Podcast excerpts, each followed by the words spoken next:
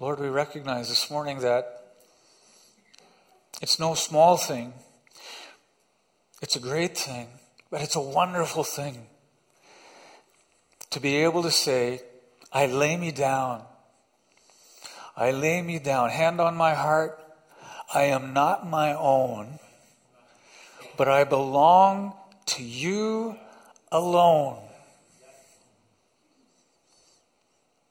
And that my desire from bottom of my heart is to know you and to serve you and to love you and to worship you above all else.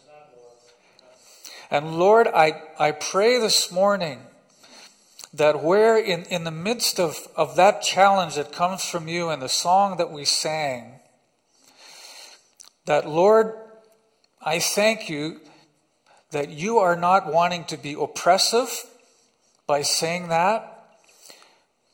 That if there are any here today who are saying, man, there's no way I can get to that place. I am not good enough. And I don't even know that God could really accept me because I did this, or I thought that, or I just can't get over this. I keep falling back on that. And Lord, I thank you, and we declare today that you are a loving, patient God, and that you wait patiently. And that when we seek you with all of our heart, we will surely find you because we will discover that you have been pursuing us. And that we meet together and we recognize that we will still continue to fall and you will pick us up, but we will not stop seeking after you. And we will not become defeated.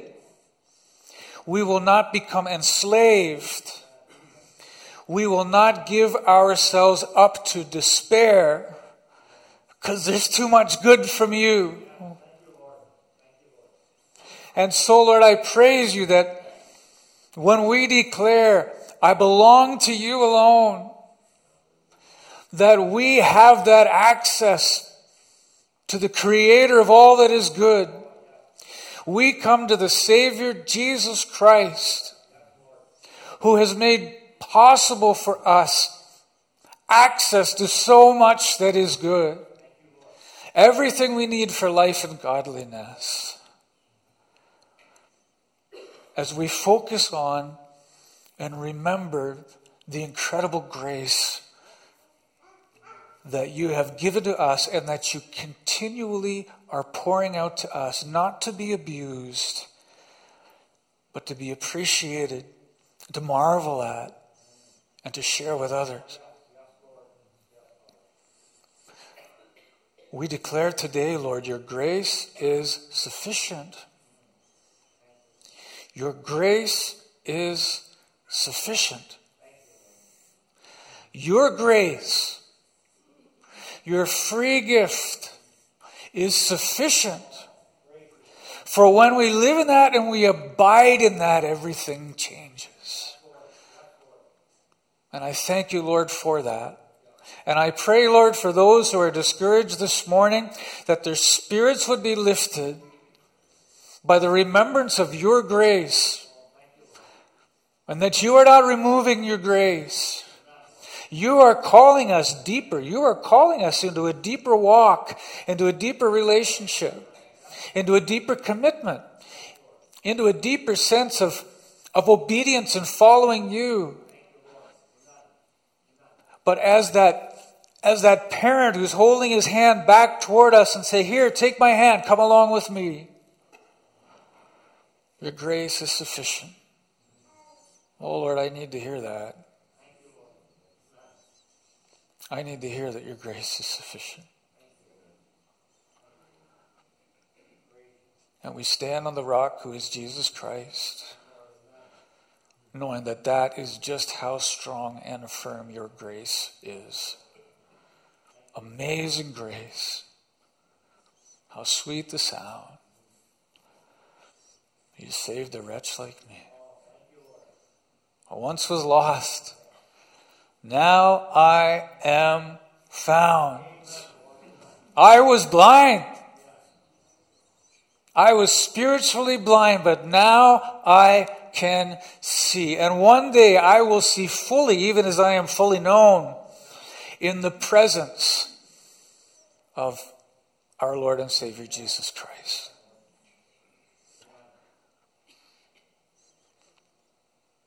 And Lord, as we come into your word today, Holy Spirit, we ask for you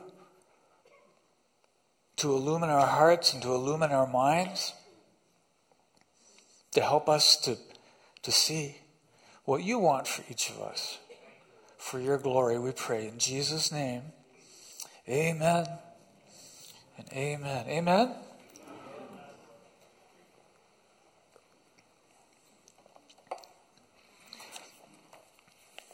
Thank you, Lord.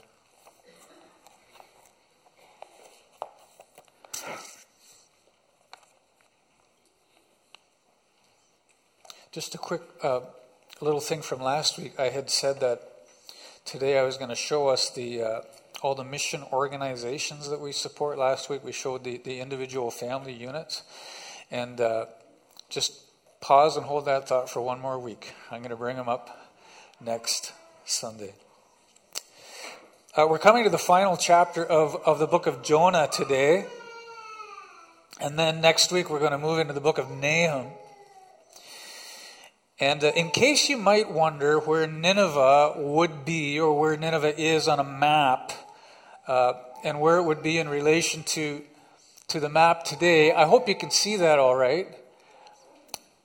There are a few colored countries, and the one on the right side is, is Iraq. And if you look up near the top right side, you'll see the, the city of Mosul. You see that? And that is roughly, approximately in that region where Nineveh was, right around there. And you might know that in the recent past, Mosul became an ISIS stronghold. And conflict in that region is still as intense today as it was 2,600 years ago. And just a few hundred kilometers to the west, then, you will see Syria. And uh, it looks pretty close, but it's a few hundred kilometers to get from Mosul, Mosul into Syria. And I mention that because in Syria there's been a complicated, very complicated, many layered civil war that's been going on there since 2011.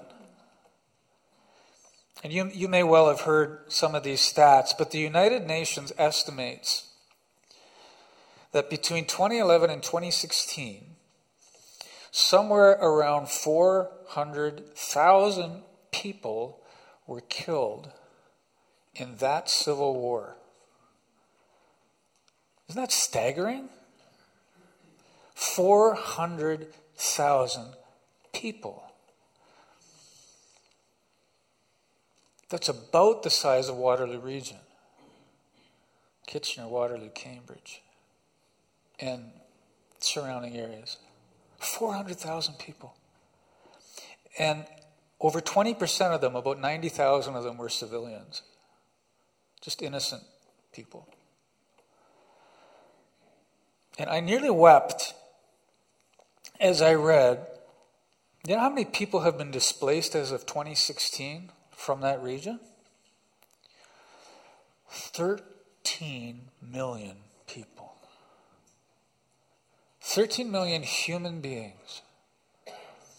13 million beautiful people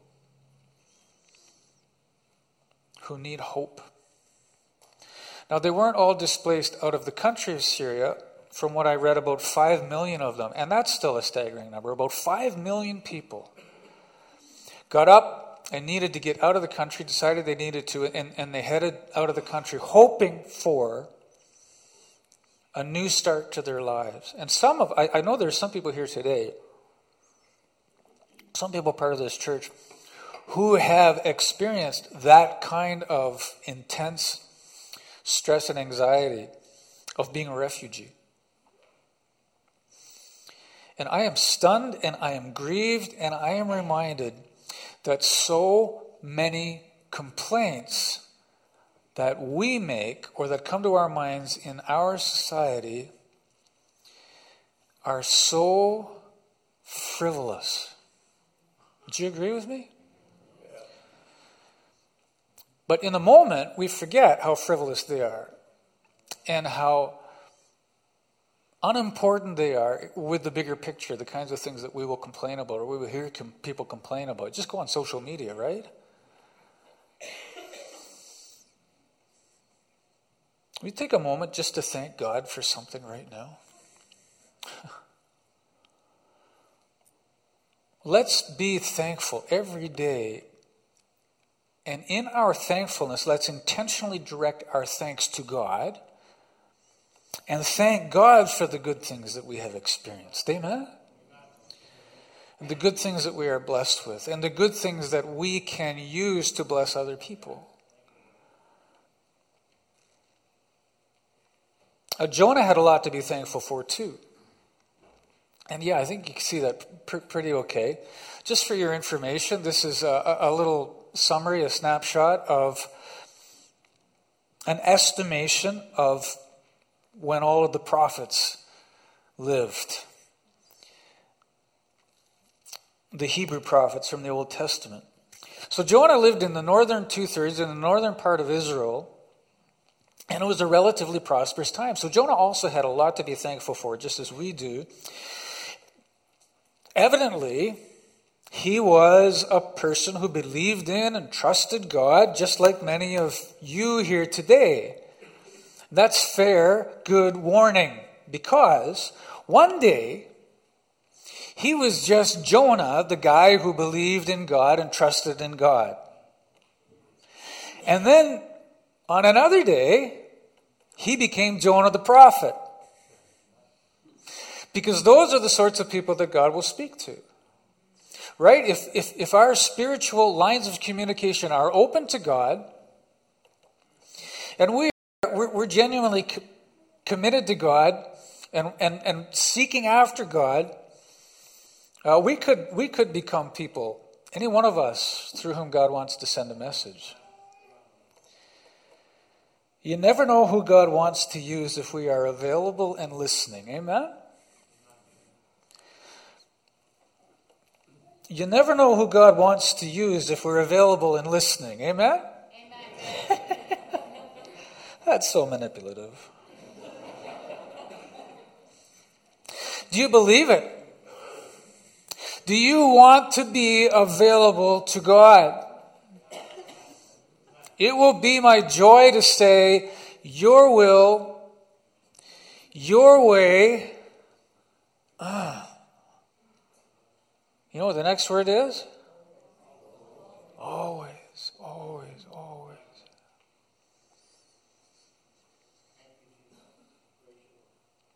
Lord God, I want to be available to you.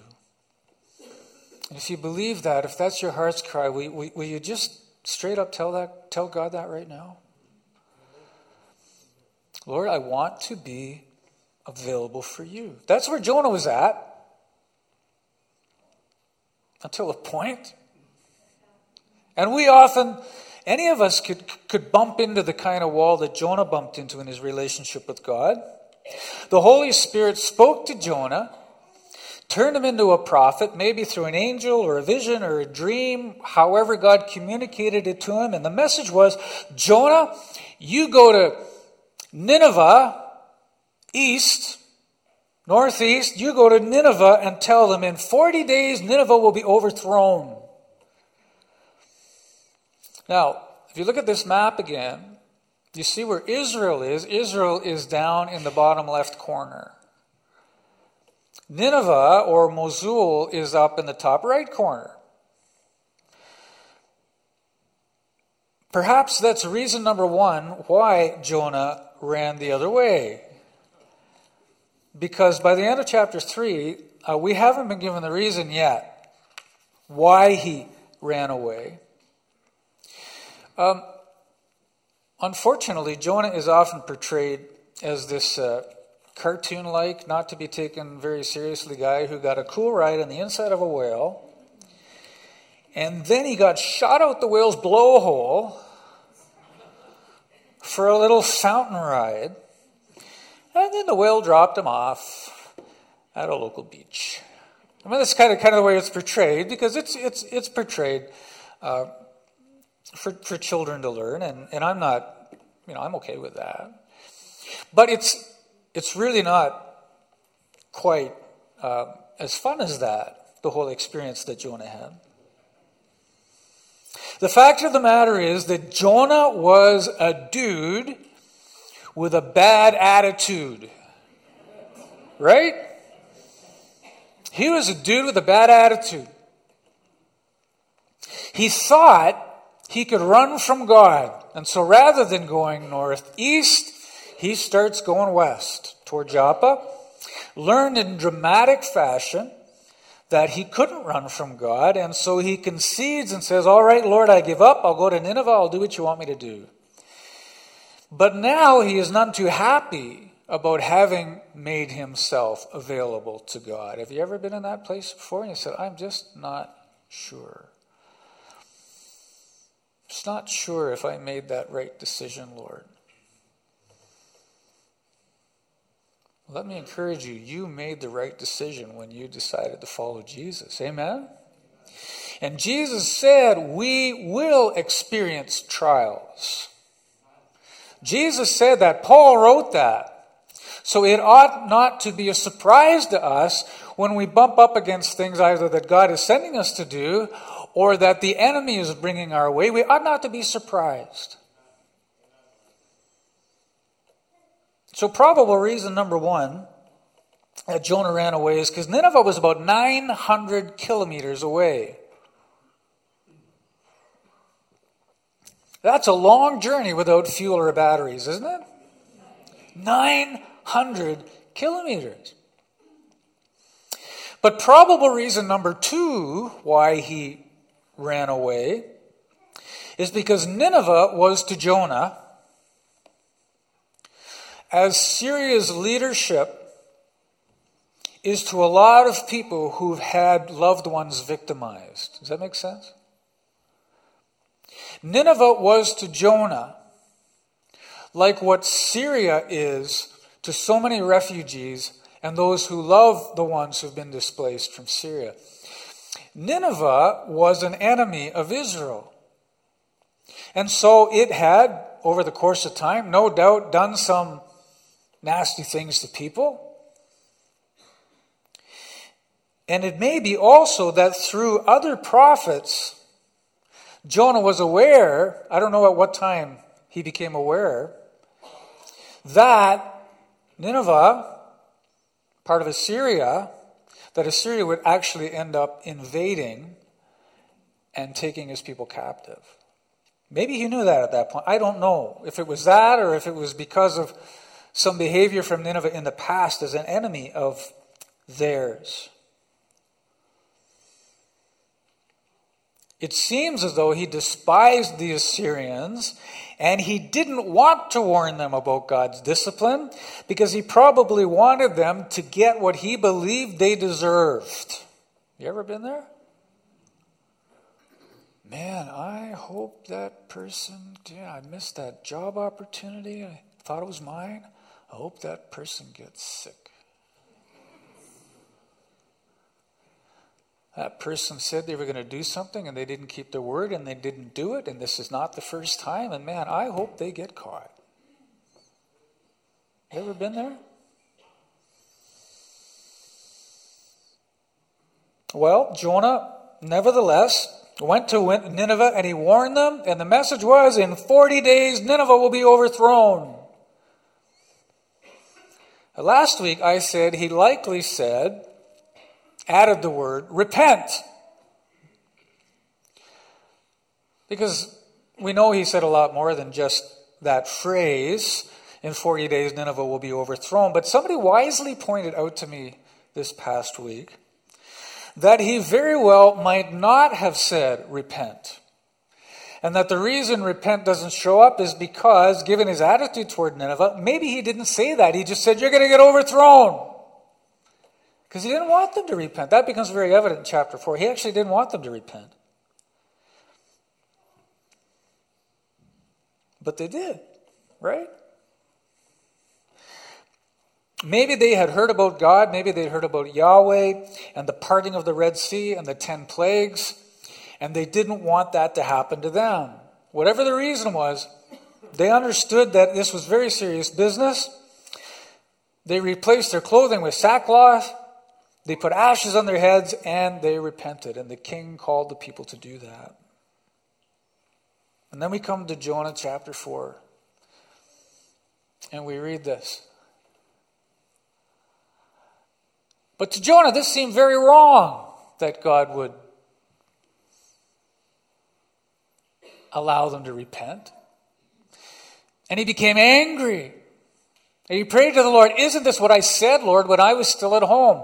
This is what I tried to forestall by fleeing to Tarshish. Now, we didn't know that before, because there's a lot more backstory to things, right? In conversation. I knew that you're a gracious and compassionate God, slow to anger and abounding in love, a God who relents from sending calamity. Now, Lord, take away my life, for it's better for me to die than to live.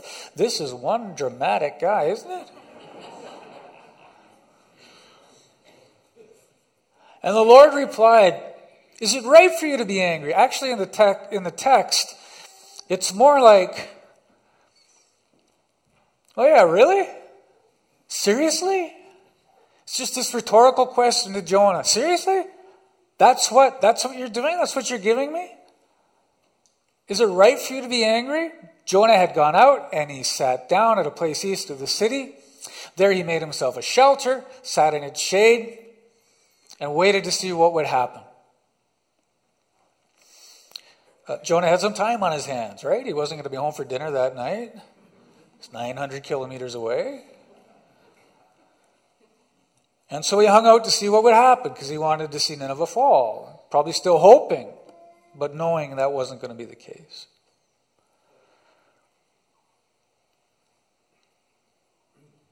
The way that he describes Jonah is a way that Moses had described God. I'm sorry, the way that Jonah described God as being compassionate is almost identically the way that Moses had referred to God in Exodus 34.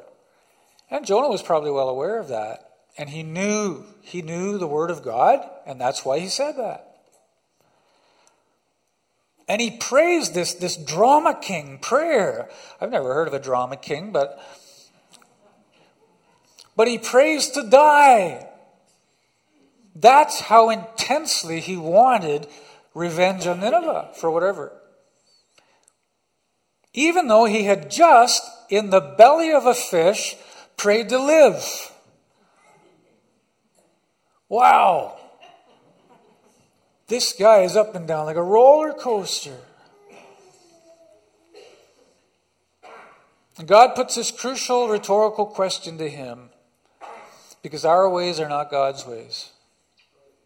Even Job, in his intense agony, God said, Were you there when I laid the foundations of the world? Of course you were. What weren't you? Rhetorically. We may have the best reasoning imaginable for justice or for maybe getting even. But God's mercy continues.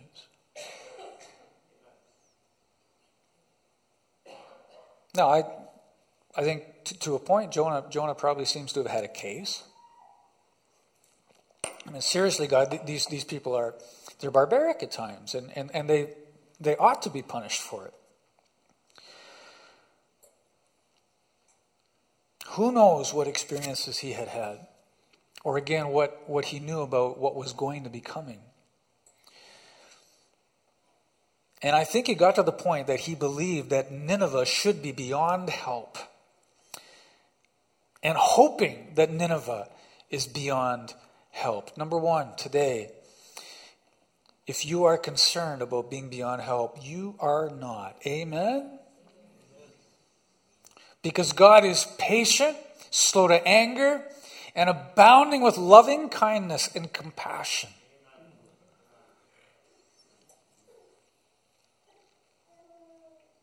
You ever been like Jonah and, and have a short term memory about God's grace?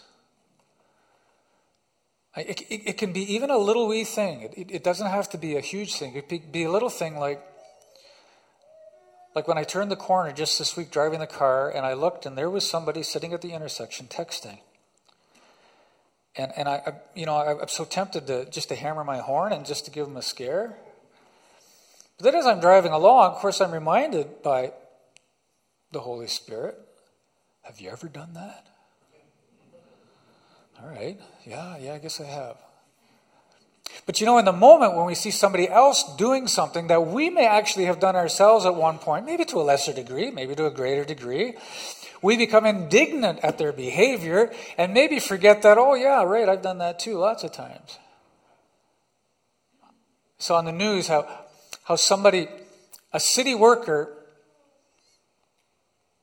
was parked in the road in the van, pulled out, drove off, drove right through a red light. It didn't turn red, it was red already, just drove right on through. And, and somebody, had, somebody happened to, get it on their dash cam. And so it went viral. And then the comments like, oh, yeah, those city workers, they think they could do anything. They always behave that way, blah, blah, blah. It was probably just an accident. Because I nearly did that in Stratford this week. You know that crazy intersection in downtown Stratford? You ever been through there? Like, that is whacked.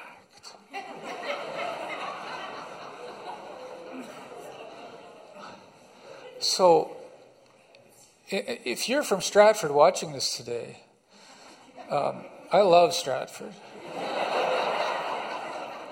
In fact, I was born there. My memory is very uh, foggy about it, but I was born there. We sometimes have a problem with our reasoning about justice because we make our comparisons in the moment, and they are comparisons to behavior between people or about people, and we become very critical when we believe that our behavior is better than what we're observing. That's basically what happens. But it's the wrong assessment. Because while we, while we, need, we do need to do that, and we do need to call people to account, don't get me wrong, we need to do that in love. And, and we need to call people out sometimes with a desire to help, not to condemn. But what we forget is that the ultimate comparison we need to make is not our comparison with other people that makes us feel better because we're behaving better than they are, but rather our comparison needs to keep coming back to Jesus. And then we become happily humble. You know, humility does not have to be humiliation. And we can be joyful in a state of humility. So that we become happily humble and say, Lord, wow, I just need to extend such the smallest fraction of grace that you have extended to me because I know over and over and over again I have abused grace.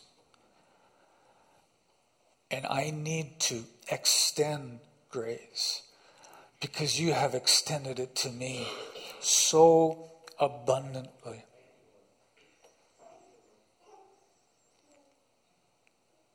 So when God says that something ought to be such and such, and when God says that grace needs to be offered and it needs to be extended, no matter how difficult it may be, that is what needs to be. Sometimes it's a process to get to that place, depending on how deep the wound is. Uh, sometimes it's a process to get to that place, and, and we have to just keep giving it up to the Lord because we know we can't do it on our own. And we need, we need to grant that. Some things are much more difficult than others to extend grace and forgiveness.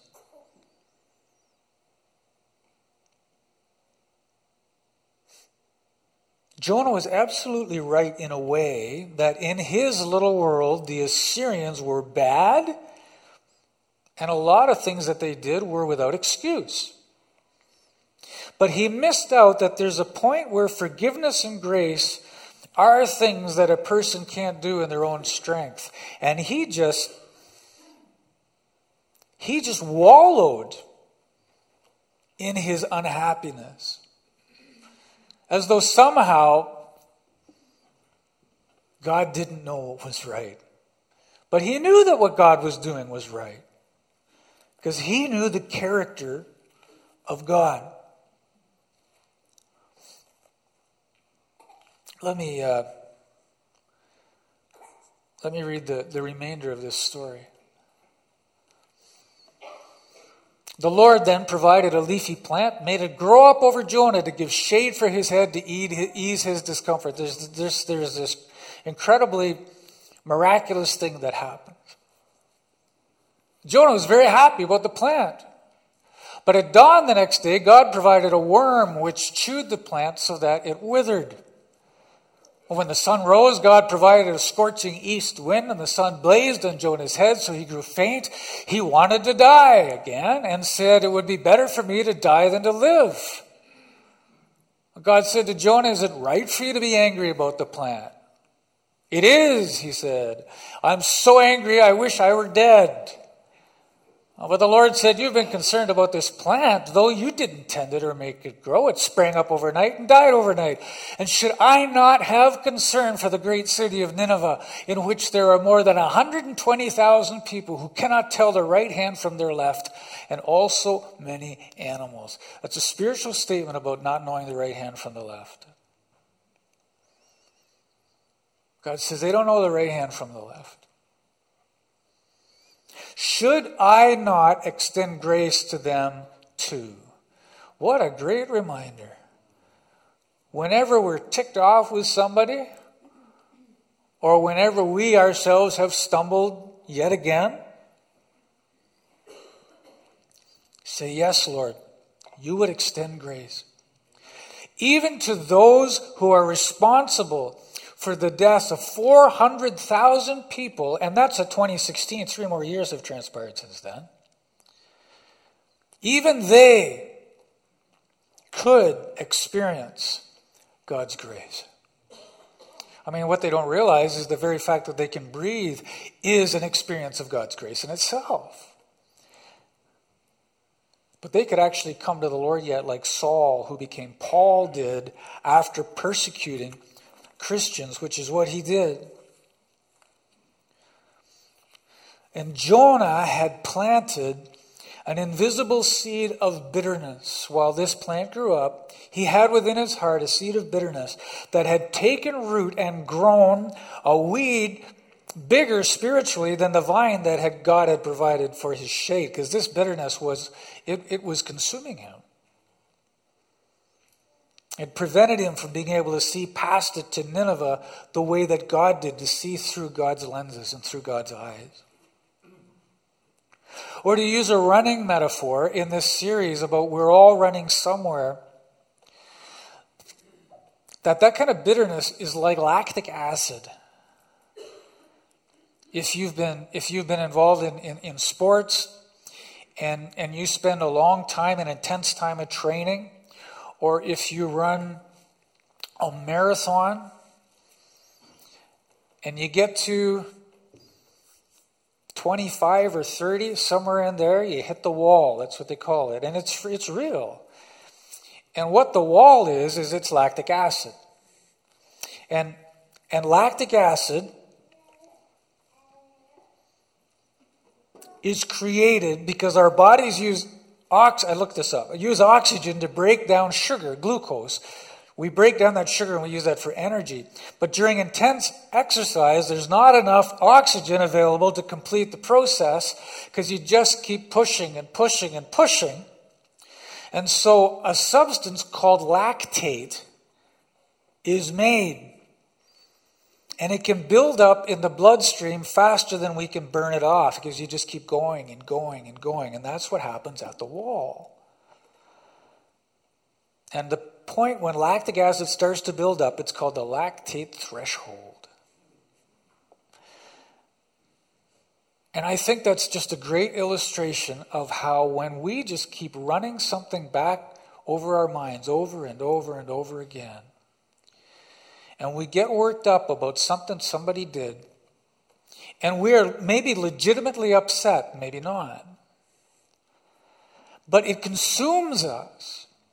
And it's like that lactic acid begins to build up and build up and build up so that we hit a spiritual wall and we cannot expect blessing and we cannot expect guidance and direction from God because we've put a wall up that we've hit. And until we stop and listen to the Holy Spirit and allow the Holy Spirit to shower that grace back to us, and that we can say, Lord, I need to be right with you. I'm in a place where I can't hear you because I put this wall up. And the Lord will. He'll help you bring down that wall, that He will help that for that lactic acid to get through the bloodstream. When we've stopped and that oxygen, we're able to get more oxygen into our systems. We're able to get more of the Holy Spirit into our systems, and we can breathe again spiritually. Is there anyone in your life that you hope gets what you think should be coming to them?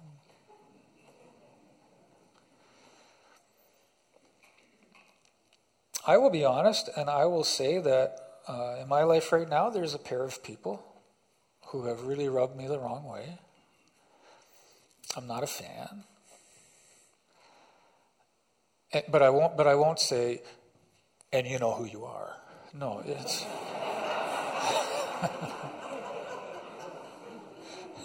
Because it's nobody here.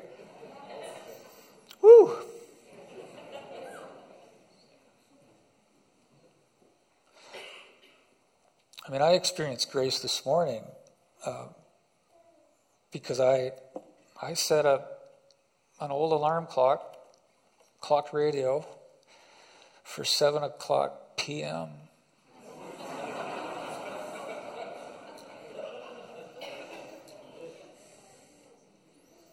and my thankfully my iPad went off after 8.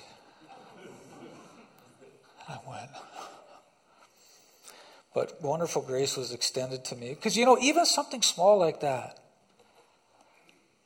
it could just uh, rub us and get us and say, man, I'm going to I'm, I'm going to remember that. I'm going to hold that against that person. Or maybe we don't even realize we're going to hold it against them, but we just do it because that's a pattern.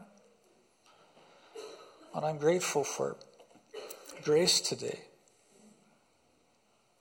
When I came and I began serving here at Wilmot Center about a year ago, uh, there was that person, and by the grace of God, um, I've been delivered from that. And I praise God. I mean, it was very clear to me.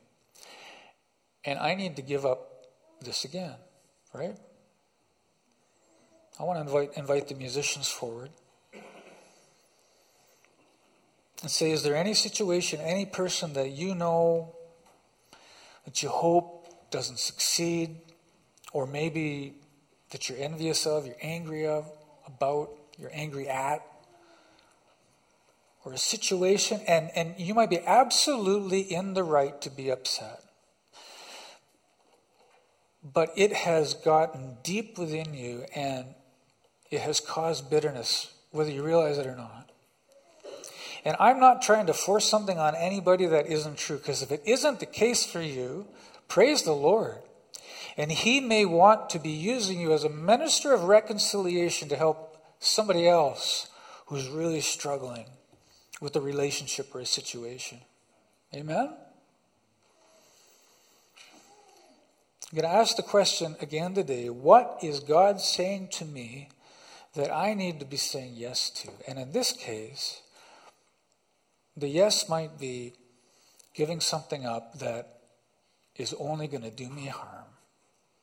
Saying yes might be saying yes to forgiveness, or it might be saying yes to asking for forgiveness. Let's pray together.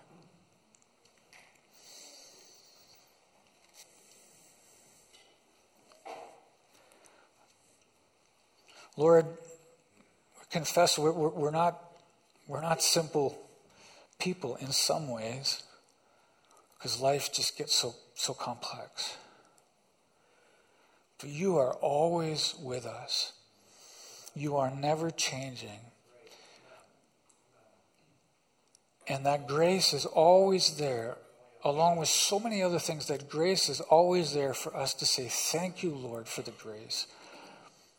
And I will walk in that by your help and by your grace. So, Lord, I pray for anybody today who, who's struggling with a relationship or, or, or struggling with, I just can't get rid of that, or I, I just can't release that. Lord, I pray in the name of Jesus that in that situation that there could be release, there could be freedom, and we, we pray, Lord, against spirit of bitterness in Jesus' name.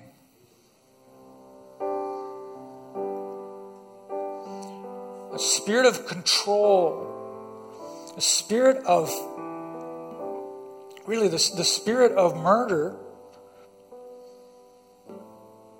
As I remember Jesus said, You've been told don't murder, but I've been told don't even don't even get so angry with your brother or your sister. So Lord, I thank you for the check on my heart about that. And help us, Lord, to continue to walk in as new creatures. That's what we are in you. New creatures who love to extend the grace that you have extended to us in Jesus'.